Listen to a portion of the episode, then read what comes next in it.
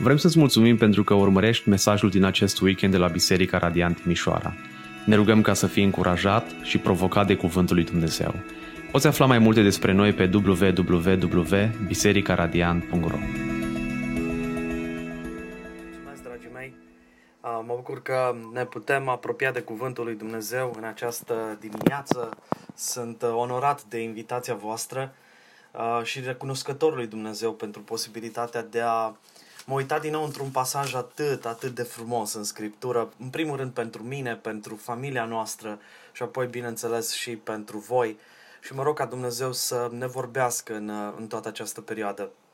Aș vrea să vă, vă spun că sunt extrem de recunoscător lui Dumnezeu pentru tot ceea ce aud întâmplându-se uh, bun în viața Bisericii Radiant din Timișoara. Ne bucurăm pentru uh, fiecare dintre voi, ați devenit foarte apropiați inimii noastre, ne bucurăm de voi și de fiecare dată când uh, ne gândim la voi, inima ni se umple de bucurie și recunoștință uh, față de uh, Dumnezeu pentru credincioșia Lui arătată față de voi și manifestată prin viața voastră. Slăvit să fie El pentru, pentru asta! Aș vrea, să, aș vrea să vă rog să deschideți Bibliile voastre la Efeseni, capitolul cinci, și ne vom uita la pasajul care începe cu versetul douăzeci și unu până la capitolul șase, până la versetul patru. Eu am să folosesc uh, uh, traducerea Cornilescu, deși știu că voi folosiți uh, noua traducere română. Sper să, să, să ne înțelegem și să nu fie un impediment prea mare uh, acesta. Așa că aș vrea să țineți Bibliile deschise, pentru că n-am să citesc tot pasajul de la început, dar o să trecem prin el și ne vom uita la pasaj. Însă este extrem de important să ne uităm, să ne uităm la pasaj. Primul lucru pe care aș vrea să-l stabilim încă de la bun început este contextul pasajului nostru. Și dacă aș vrea să vă uitați împreună cu mine, pas, contextul începe de undeva de la, pe la versetul optsprezece. Vă, ream- vă reamintesc ce spune acolo Pavel. Nu vă îmbătați de vin. Aceasta este destrăbălare. Dimpotrivă, fiți plini de Duh. Iar modul în care se manifestă această plinătate a Duhului lui Dumnezeu, această stăpânire a Duhului lui Dumnezeu în inimile noastre, uh, sunt câteva semne acolo ale plinătății Duhului Sfânt. Uh, primul semn este această încurajare reciprocă prin cuvintele noastre, prin psalmi, prin cântări de laudă. Se referă la viața aceea de comunitate trăită împreună. Și Pavel are grijă să spună, vorbiți între voi cu psalmi, cu cântări de laudă, cu cântări duhovnicești și cântați și aduceți din toată inima laudă Domnului. Aș vrea să nu uitați că acest verset se aplică atât la nivel personal, dar mai ales în context comunitar. E vorba despre relații. Vorbim între noi cu psalmi, cu cântări de laudă și cu cântări duhovnicești, pentru că în felul acesta ne zidim unii pe alții, ne încurajăm unii pe alții. Un alt semn al plinătății Duhului Sfânt este în versetul douăzeci. Mulțumiți totdeauna lui Dumnezeu Tatăl. Și unde se încurcă lucrurile este această expresie. Pentru toate lucrurile, din când în când mă văd și eu mulțumitor lui Dumnezeu. Nu mi-este deloc greu să-i mulțumesc lui Dumnezeu din când în când pentru anumite lucruri. Ceea ce mi-este foarte greu și nu pot face decât prin Duhul Sfânt este să mulțumesc pentru absolut toate lucrurile. Și, dragii mei, când Pavel vorbește despre mulțumire, el nu vorbește despre o emoție. El vorbește despre o atitudine permanentă pe care o are inima în care domnește Duhul Sfânt al lui Dumnezeu. Și apoi, ultimul semn din uh, cele care se leagă de plinătatea Duhului Sfânt este ceea ce spune Pavel în versetul douăzeci și unu. Supuneți-vă unii altora în frică de Hristos sau în frica lui Hristos. Supunerea aceasta reciprocă. Ne supunem unii altora. Dar împreună ne supunem lui Hristos, în reverență de Hristos. De ce am spus toate lucrurile acestea încă de la bun început? Pentru că, dragii mei, principiile pe care Pavel le prezintă în pasajul care începe cu versetul douăzeci și unu până uh, mai târziu, când vorbește despre stăpâni, despre robi, uh, înspre capitolul șase, toate aceste principii nu se pot adresa oricărei familii. Ele nu sunt valabile pentru toate familiile, ci cât se poate de clar, ele sunt posibile doar prin puterea Duhului Sfânt.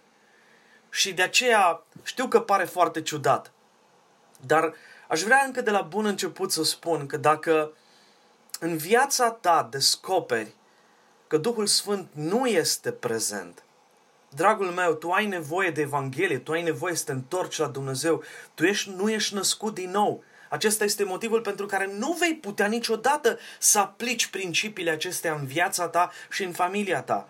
Pentru că aceste principii sunt valabile doar pentru familii în care uh, Duhul Sfânt domnește, care au răspuns provocării Evangheliei și care acum recunosc autoritatea Duhului Sfânt în relațiile dintre ei, în existența lor. De aceea am intitulat mesajul din această dimineață Familii modelate de Evanghelie. Și aș vrea să așteptăm ca Duhul lui Dumnezeu să ne vorbească nouă celor ce ne dorim să ne modelăm viața și să ne modelăm familiile după Evanghelie sau în lumina Evangheliei.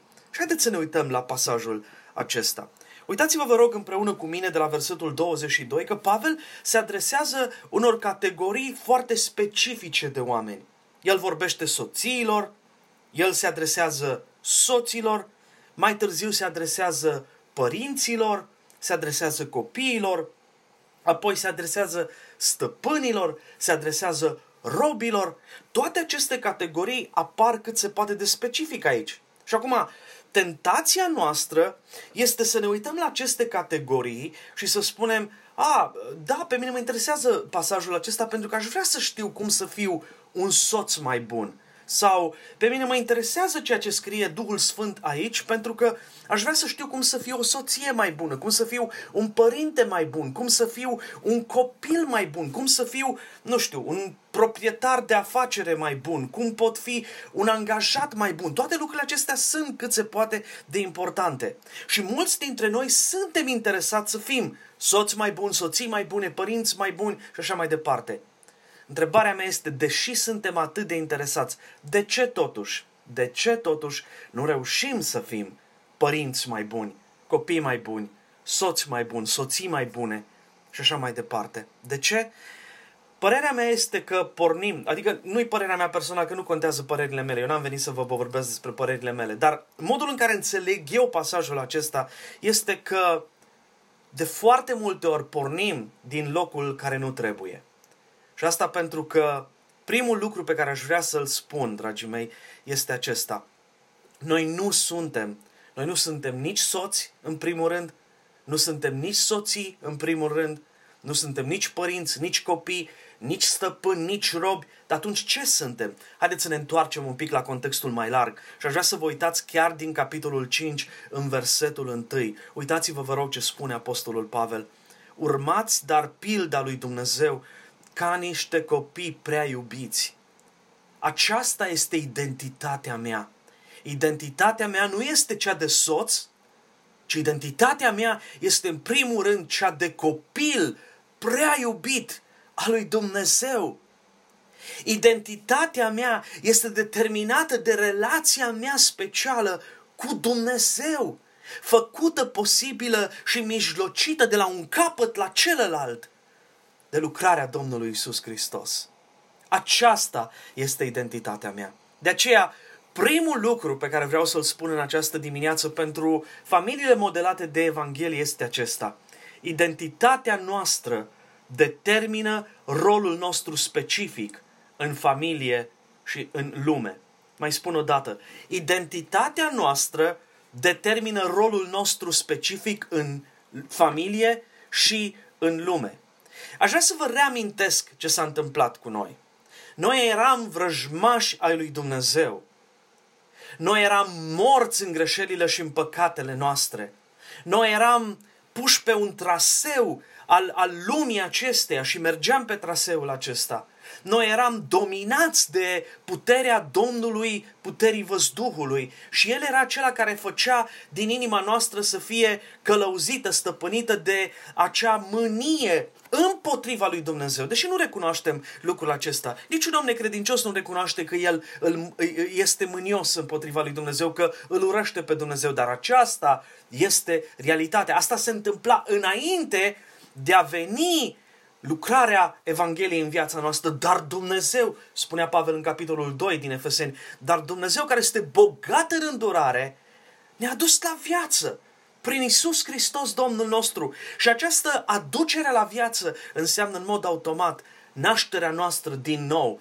Ca și copii ai lui Dumnezeu, din vrăjmași, suntem nu doar împăcați cu Dumnezeu, suntem înfiați, adoptați de Dumnezeu, suntem oameni din casa Lui, suntem purtători ai vieții lui Dumnezeu în noi. Aceasta este identitatea noastră, de copii prea iubiți a lui Dumnezeu.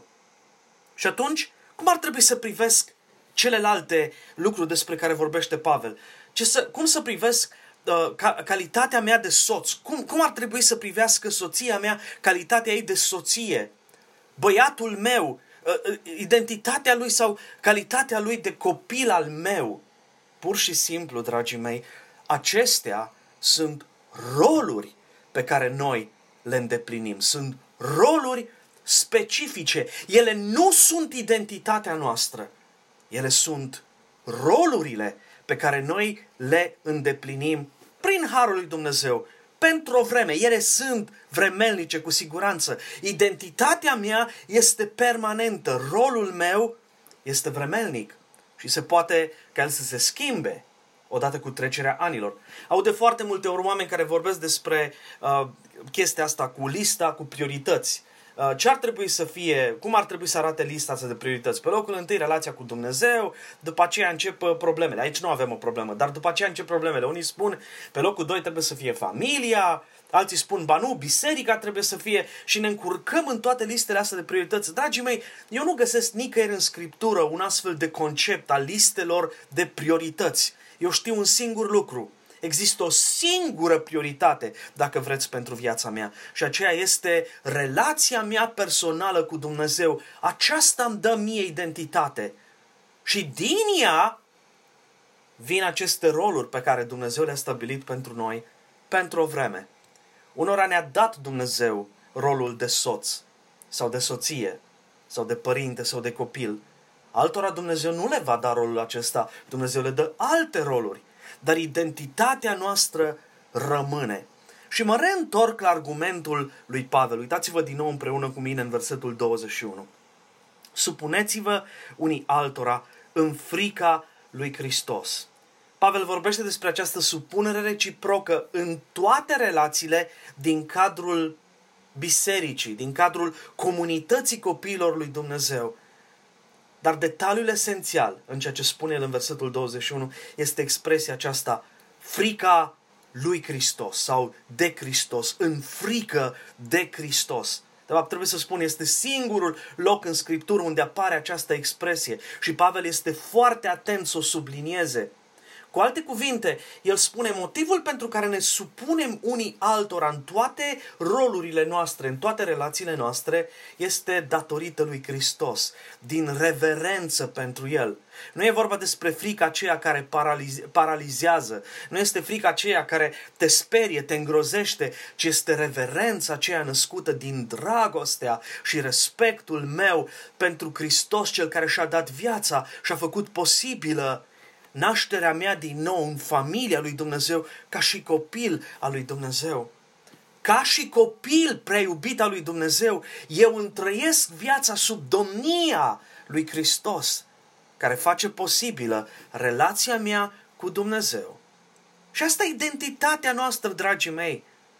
Trebuie să o păstrăm bine, bine de tot în mintea noastră, pentru că oamenii încurcă aceste două elemente, identitatea și rolul. Așa că la un moment dat ajungem să ne luăm împlinirea, să ne luăm viața din rol, crezând că de fapt asta e identitatea noastră, și când rolul se termină, pentru că n-am să fiu părinte pentru totdeauna, băiatul nostru s-a căsătorit acum doi ani, deși rămân în continuare tatăl lui Oti și acum sunt binecuvântat că avem și o fiică datorită faptului că s-a căsătorit, nu mai sunt la fel de părinte în rolul meu față de Oti cum eram înainte. S-a schimbat rolul meu. Ori dacă mi-aș fi luat viața și semnificația din rolul meu de părinte, când pleacă de acasă Oti, când pleacă copiii noștri de acasă, wow, ce se întâmplă? Asta e motivul pentru care chiar există în consiliere un sindrom numit sindromul cuibului gol. Când îți pleacă copiii de acasă și nu știi să-ți trăiești viața pentru că ți-ai luat de acolo semnificația. Sau se întâmplă ceva și rămân, rămân văduv sau soția mea rămâne văduvă. Sau se întrerupe o relație pentru că apar anumite crize păcătoase și dintr-o dată toată lumea mea este aruncată în aer. Dragii mei, motivul pentru care avem aceste probleme este că încurcăm identitatea cu rolul. Sau sunt oameni care se roagă toată viața lor pentru ca să aibă o familie și dacă nu se căsătoresc, nu primesc această, această favoare din partea lui Dumnezeu, o, cât de nefericiți sunt. Pentru că din punctul lor de vedere ceva le lipsește. Lipsește ceva. Dumnezeu nu este credincios față de ei, nu împlinește nevoile lor. Dragii mei, ăsta e doar un rol.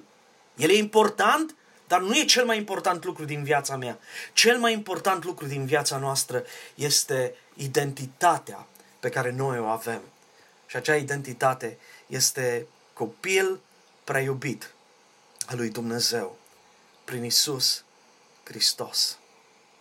Foarte mulți dintre noi suntem îngroziți la gândul că vom pierde rolul nostru de soț sau de soție, dar suntem extrem de relaxați, mult prea relaxați când este vorba despre relația noastră personală cu Dumnezeu. Și am să vă dau un exemplu uh, dintr-un caz de consiliere de acum câtva timp uh, în care am fost implicat. A venit la mine cineva uh, care a început să, să mi se plângă despre, despre soțul ei, care nu o trata pe ea și pe copiii ei așa cum credea că ar fi trebuit să fie uh, tratată. La un moment dat am întrebat-o, după ce am ascultat-o, și am ascultat-o zile întregi și ore întregi despre ce nu face soțul sau ce face soțul și care sunt lucrurile pentru care ea este atât de nemulțumită. Și la un moment dat, după ce am ascultat-o, am întrebat-o, te rog frumos să-mi spui, care este relația ta cu Dumnezeu? În, în, în relația ta personală, cum ești tu cu Dumnezeu? Și ea mi-a zis, ei, nu sunt deloc bine în relația mea cu Dumnezeu, dar, dar nu asta e problema, eu nu pentru asta am venit la tine. Eu am venit să mă ajuți să rezolv problema asta cu familia mea. Lasă asta cu, cu Dumnezeu, că nu e atât de important. Vedeți ce se întâmplă? Ea a pus identitatea ei ca soție, a încurcat identitatea ei de soție cu, cu rolul ei de soție și și-a luat de acolo semnificația și i-a uitat că este în primul rând fiică de rege, că este în primul rând copil preiubit al lui Dumnezeu.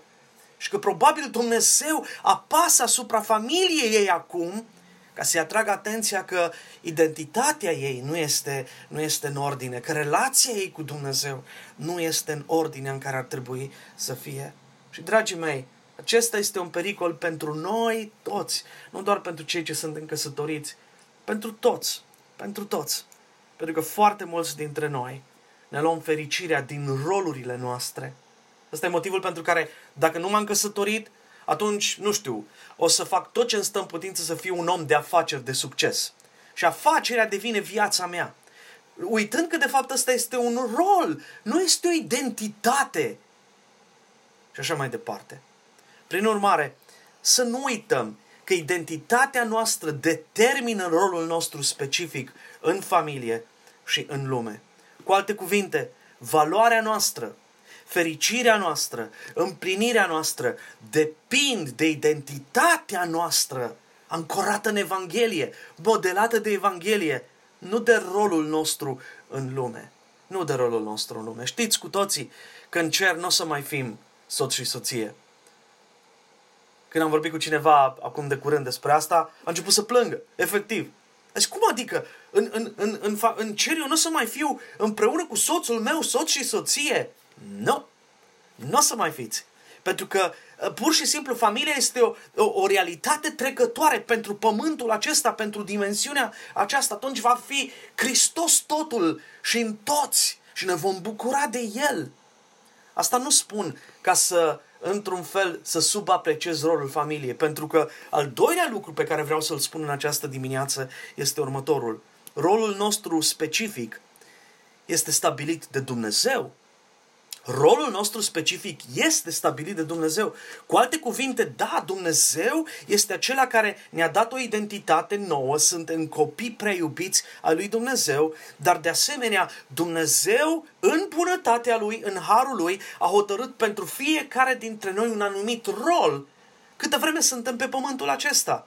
Unora ne-a dat rolul de soț, altora so- rolul de soții, altora rolul de copii, de părinți, altora le-a dat rolul de pur și simplu oameni care să fie, uh, uh, uh, cum să spun eu, oameni care fac bine în comunitatea aceasta, în, în, în societate, oameni care au timp să facă lucrul acesta. Am întâlnit oameni care nu s-au căsătorit niciodată în viața lor și care au fost extrem de încântați, extrem de mulțumiți cu ceea ce Dumnezeu le-a dat, cu ceea ce, cu ceea ce au avut ei. Prin urmare, este extrem de important să înțelegem că Dumnezeu a îngăduit să avem și anumite roluri. Și mă întorc la versetul douăzeci și unu. Haideți să ne uităm la el. Supuneți-vă unii altora în frica lui Hristos sau de frica lui Hristos, de, din reverență pentru Hristos. Atunci, ce înseamnă că noi, noi, noi îl ascultăm pe Hristos, că suntem subordonați autorității Lui? Nimic altceva decât faptul că suntem pregătiți să ne asumăm locul și rolul pe care El l-a rânduit pentru noi. Asta înseamnă să fim supuși lui Hristos. Suntem supuși lui Hristos pentru că El are în mintea Lui un anumit rol pentru fiecare dintre noi. Și în bunătatea Lui și în harul Lui, El știe unde să ne plaseze pe fiecare dintre noi, cei care suntem copii ai Lui prea iubiți, ca să ne împlinim rolul și să facem lucrarea aceasta. Acum, aici lucrurile se complică, dragii mei, pentru că, în mod normal, ordinea aceasta despre care vorbește cuvântul lui Dumnezeu aici, în cazul nostru, e un pic diferită, de, adică mult diferită, de ordinea lumii în care trăim noi. E ordinea împărăției lui Dumnezeu, este ordinea împărăției în care Hristos este rege. De aceea, ce înseamnă cuvântul supuneți-vă din limba greacă? Nimic altceva decât a recunoaște și a accepta o autoritate peste tine. Iar Pavel exemplifică acest principiu prin prezentarea modelului relației dintre Hristos și biserică. Uitați-vă, vă rog, împreună cu mine, versetul douăzeci și trei. Căci bărbatul este capul nevestei, după cum și Hristos este capul bisericii. Versetul douăzeci și patru. Și după cum biserica este supusă lui Hristos, tot așa și soțiile să fie supuse soților lor. Versetul douăzeci și cinci. Soților, iubiți-vă soțiile cum a iubit și Hristos biserica. Ăsta e modelul la care ne uităm fiecare dintre noi. Haideți să ne gândim un pic la această relație dintre Hristos și biserică, dintre biserică și Hristos. Acum, relația dintre Hristos și biserică este o chestie care începe de la nivel emoțional. Îi cere Hristos bisericii emoțional să se subordoneze lui, îi spune, hai draga mea, te rog frumos, dacă vrei să-ți fie bine și dacă vrei să ne fie bine, te rog eu frumos, supune-te lui Hristos. Dragii mei, haideți, mă gândeam zilele astea la bisericile pe care le cunosc eu, nu le cunosc pe toate. O cunosc în primul rând pe biserica în care slujesc eu și în poate multe altele, dar eu n-am, eu n-am sesizat foarte tare acest sen, această emoție de subordonare, de supunere a bisericii față de Hristos. Dar nici nu-i nevoie să o văd eu, pentru că nu-i vorba despre o emoție, este vorba despre o stare de fapt. Este des, vorba despre o realitate stabilită de Dumnezeu în suveranitatea Lui. Cu alte cuvinte, biserica a fost așezată de Hristos să fie sub El, El fiind capul bisericii și biserica fiind trupul lui Hristos. De aceea, un alt sens al expresiei supuneți-vă unii altora mai este și acela de a pune lucrurile în ordine. O ordine intenționată de Dumnezeu. Și atunci când ne gândim la familie, așa a gândit El familia. Așa a gândit El ordinea în familie. Soțul este capul. Iar această acceptare a autorității lui Hristos ca Domn le va determina pe soții să respecte ordinea aceasta stabilită de Dumnezeu pentru, pentru familie. Și haideți să ne uităm la roluri specifice pe scurt. Pe scurt, rolul soției. Fiți supuse soților voștri. Când ne gândim la această supunere, ne gândim în mod automat la acțiuni. Ne gândim imediat la, ok, ce ar trebui să fac eu ca soție ca să arăt această supunere față de soțul meu? Dragii mei, sensul intenționat de Pavel nu este în primul rând de acțiune, ci este în primul rând o atitudine a minții și a inimii.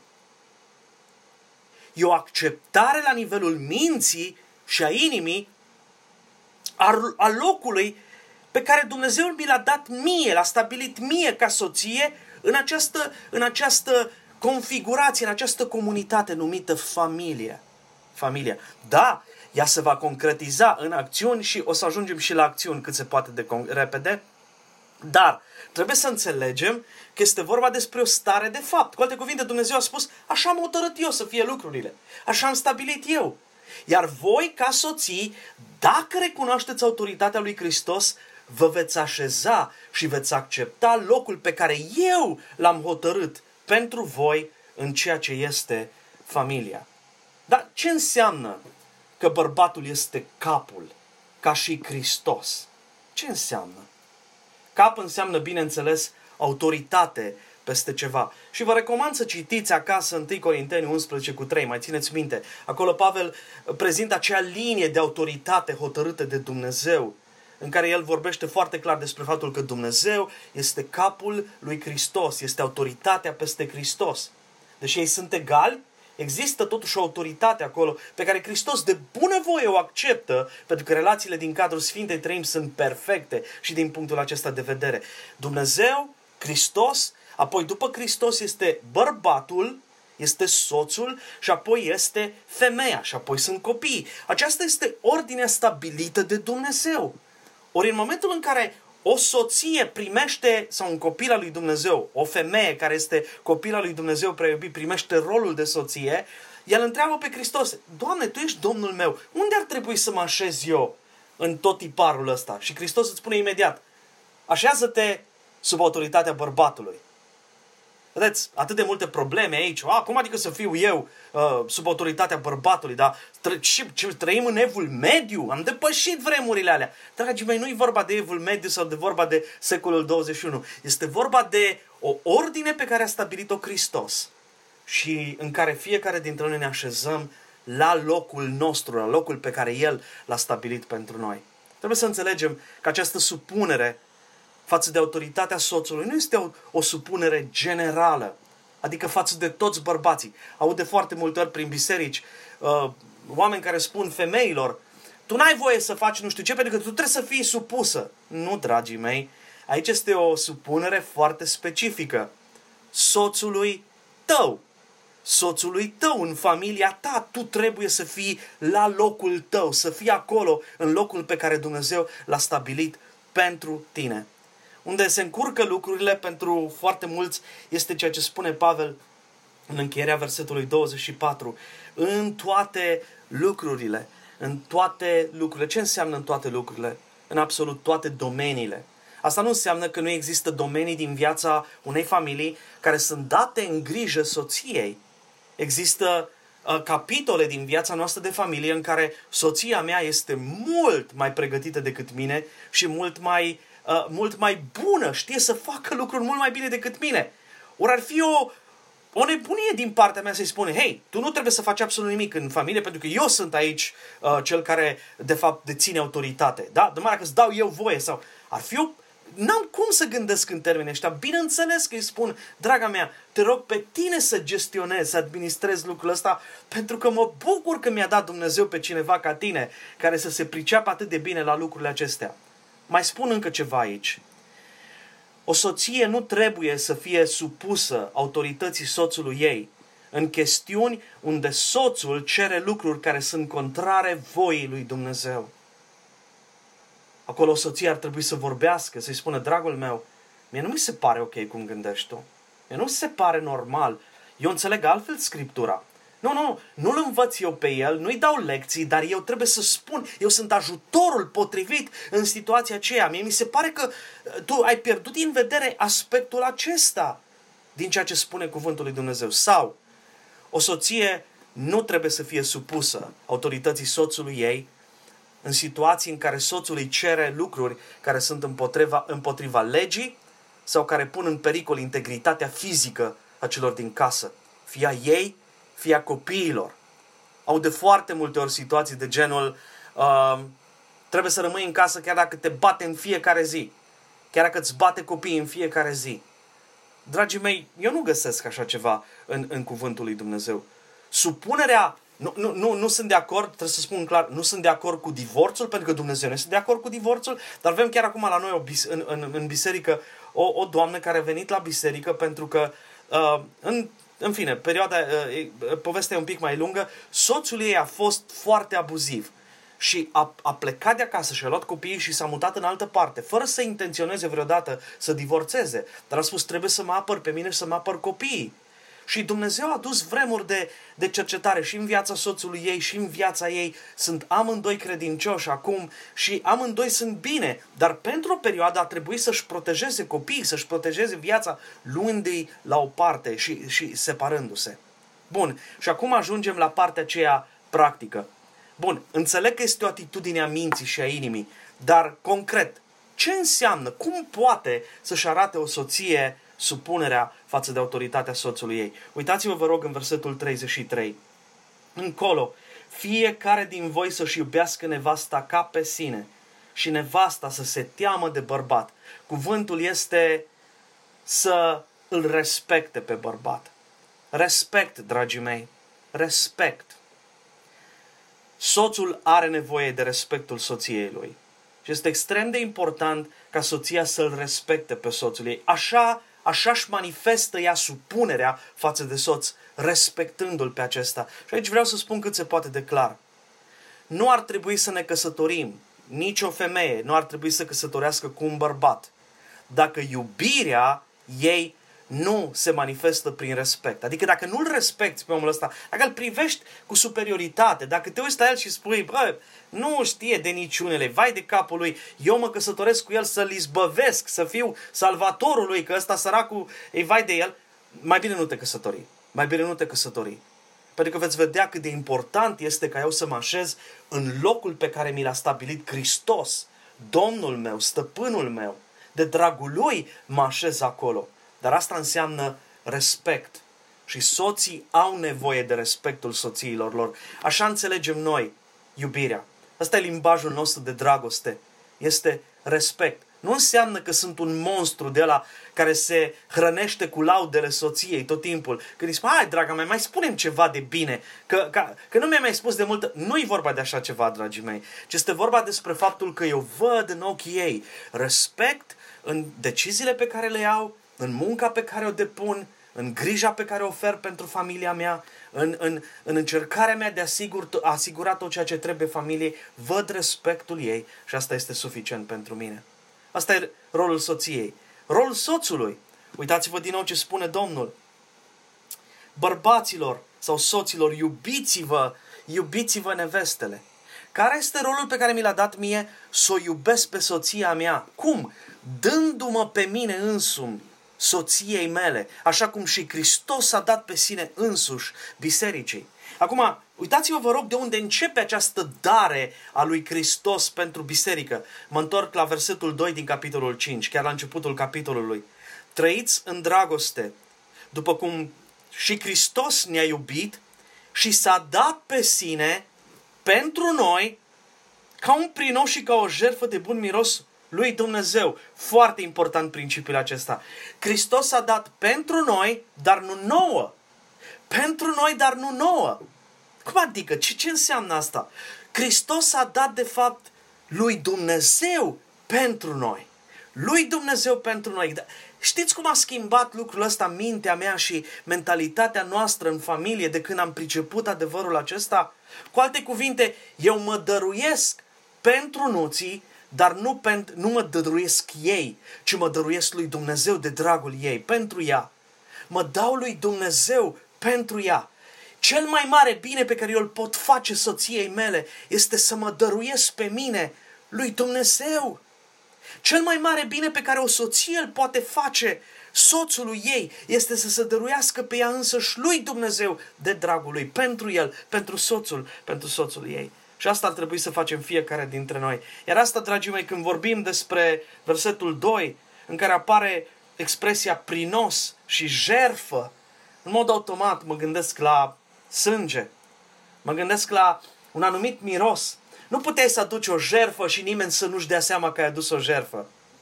Așa-i?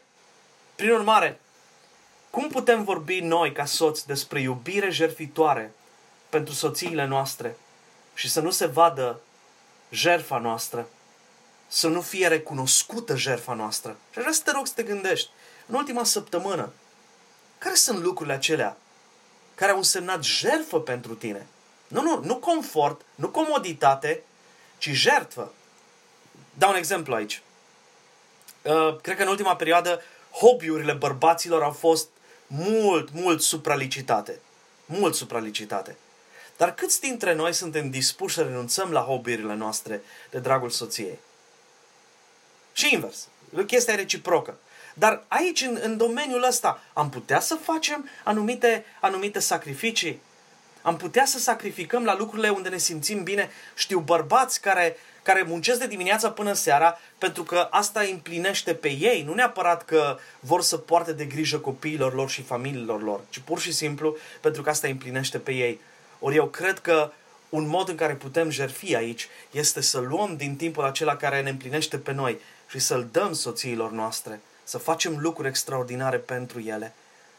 Cum se, conte- cum, se, cum se concretizează această dragoste a noastră în locul pe care Hristos l-a stabilit pentru noi? Uitați-vă din nou ce spune Pavel în versetul douăzeci și opt. Tot așa trebuie să-și iubească și bărbații nevestele, ca pe trupurile lor. Cine își iubește nevasta se iubește pe sine însuși, căci nimeni nu și-a urât vreodată trupul lui, ci îl hrănește și îl îngrijește îl îngrijește cu drag. Care este partea practică a ceea ce fac eu? Iubire și îngrijire cu sacrificiu. Iubire și îngrijire. Și spun cât se poate de clar. N-ar trebui să ne căsătorim, niciunul dintre noi, cu o femeie, dacă noi iubim atât de mult, încât să fim dispuși, dispuși la jertfă, la sacrificiu. Familia înseamnă jertfă, înseamnă sacrificiu. Iar dacă tot vorbim despre ce înseamnă să fii cap, nu uitați, dragii mei, cap înseamnă să fii cel dintâi tu în toate lucrurile. De fapt, proporția de text ne, ne, ne obligă să ne uităm la faptul că Pavel vorbește mai mult bărbaților decât femeilor. Asta parcă încercând să ne atragă atenția, hei, voi aveți rolul decisiv în toată povestea asta. Voi ar trebui să fiți aceia care să dați tonul la iubire, la purtare de grijă, la îngrijire. E atât de ușor pentru soția mea, când eu nu mă simt bine, să aibă grijă de mine. E atât de ușor. Mă uit la ea și mă minunez cât este de naturală în uh, a mă îngriji, în a-mi face ceai, în a spune, stai în pat că rezolv eu toate lucrurile. E atât de anormal pentru mine să fac lucrul ăsta pentru ea. Imediat îi spun, ai, lasă că nu-i chiar atât de grav cum te plângi tu, o să treacă. Și soția mea îmi spune, chiar acum se confruntă cu niște probleme de spate și îmi zice, te rog frumos, poți să-mi faci și mie un masaj? Ei, lasă că poate îți fac mai, mai mult rău decât bine. Prin urmare, lasă că, lasă că o să treacă, lasă că mai puțin așteaptă. Și zic, Doamne, ăsta e rolul pe care eu l-am din partea ta? Nu. Rolul meu ar trebui să fie sacrificiu. Rolul copiilor. Rolul copiilor este cât se poate de clar. Uitați-vă în, versetul șase, în capitolul șase, versetul unu. Copii, ascultați în Domnul de părinții voștri, căci este drept. Din nou, vedeți, în Domnul, ascultați. Nu e ușor ca și, ca și copil să asculți de părinții tăi, mai, mai, ales după anumită, mai ales după anumită vârstă. Dar ascult de dragul lui Dumnezeu. Ăsta e locul pe care mi l-a stabilit mie Dumnezeu ca și copil pentru perioada aceasta. Se schimbă, se schimbă uh, uh, modul în care se manifestă ascultarea asta și relația mea cu părinții în versetul doi. Să cinstești pe tatăl tău și pe mama ta. Asta deja nu mai este ascultare, este respect. Cu alte cuvinte, băiatul meu care s-a căsătorit nu mai este obligat să mă asculte pe mine, dar este obligat să mă respecte în continuare, ca și părintea lui. Nu mă mai duc la el acasă să-i spun cum să-și rezolve problemele. Nu-i mai spun cum să-și gestioneze viața. Nu mai este treaba mea. Mi-am terminat lucrarea în momentul în care s-a căsătorit și s-a format o altă familie. Dar el este chemat de Dumnezeu să mă respecte pe mine. Iar rolul părinților, uitați-vă, vă rog, nu întărâtați la mânie pe copiii voștri, ci creșteți în mustrarea și învățătura Domnului. Din nou, învățătura Domnului. Cum pot să-i binecuvintez eu pe copiii mei? Este să cunosc această învățătură a Domnului, disciplină a Domnului și să o aduc înaintea lor în mod concret. Pentru că altfel îi voi duce la exasperare, așteptând să facă lucrurile pe care le cer eu, care, pe care le pretind eu de la ei. Deci, ca să concluzionăm partea aceasta, nu uitați, rolurile noastre sunt stabilite de Dumnezeu. Nu mi-aleg eu. Dumnezeu nu spune, ești soț?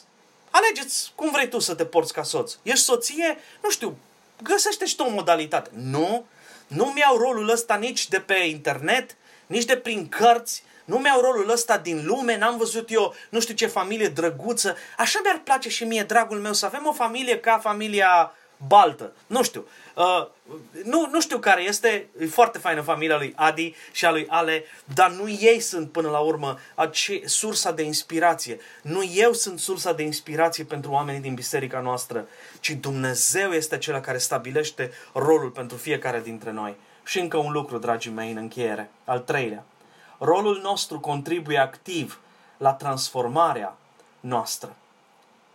Știți că se spune că iubirea este oarbă. Iubirea este oarbă. Dar dacă iubirea este oarbă, căsătoria, să știți că deschide ochii. Nimic altceva nu deschide ochii așa cum deschide ochii căsătoria. căsătoria. Dar ce este, ce este foarte important este să înțelegem că această căsătorie ne deschide ochii. Nu să văd în primul rând greșelile celuilalt, să-i spun, a, nu știam că ești atât de rău, dacă știam, nu mai căsătoream cu tine, sau nu știam că ești atât de egoistă, dacă știam, nu mai căsătoream cu tine. Nu, nu, nu. Dragii mei, căsătoria îmi deschide ochii să mă văd în primul rând pe mine, într-un mod în care nu mă puteam vedea înainte de a mă căsători. Și ăsta e adevărul.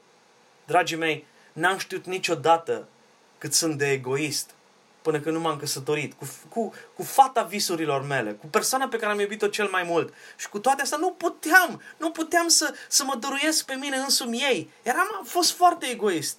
N-am înțeles cât sunt de păcătos, atât cât am înțeles după ce m-am căsătorit, să văd cât de incapabil sunt să iubesc pe femeia asta care mi se dăruiește întregime mie și eu nu sunt în stare să răspund la dragostea ei așa cum se cuvine. Dragii mei, eu am nevoie de transformare. Și când Dumnezeu a hotărât rolul ăsta pentru mine, s-a gândit la transformarea mea. Cu alte cuvinte, când eu îmi iubesc soția cu sacrificiu, cel care este în primul rând transformat sunt eu. Eu sunt cel dintâi care este schimbat, transformat, când o iubesc pe soția mea cu spirit de sacrificiu. Dumnezeu a pus lângă mine tot felul de oameni ca să mă ajute la transformare. Dar primii oameni și cei mai importanți oameni din viața mea care mă vor transforma sunt oamenii din familia mea, este soția mea, sunt copiii mei pe care Dumnezeu mi-a dăruit.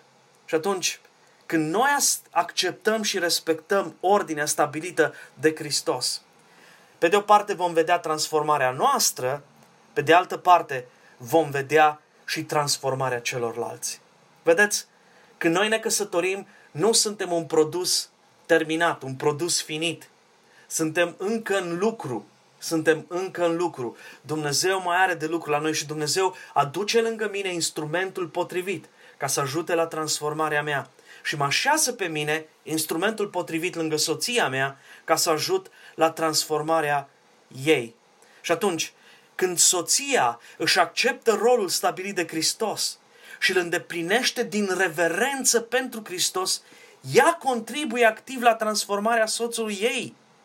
Când soțul își iubește soția din reverență față de Hristos, el contribuie activ la transformarea ei. Și acum, foarte mare atenție, dragii mei, și reversul medaliei este valabil. Adică, când o soție nu își îndeplinește rolul stabilit de Hristos, ea devine o piedică în calea transformării soțului ei.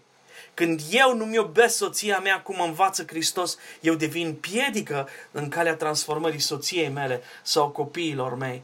De aceea, dragii mei, avem fiecare dintre noi nevoie să redescoperim cât de păcătoși suntem, cât de păcătoși suntem, dar și cât de multe sunt resursele care ne-au fost puse la dispoziție de Hristos prin oamenii din casa noastră, ca să fim transformați.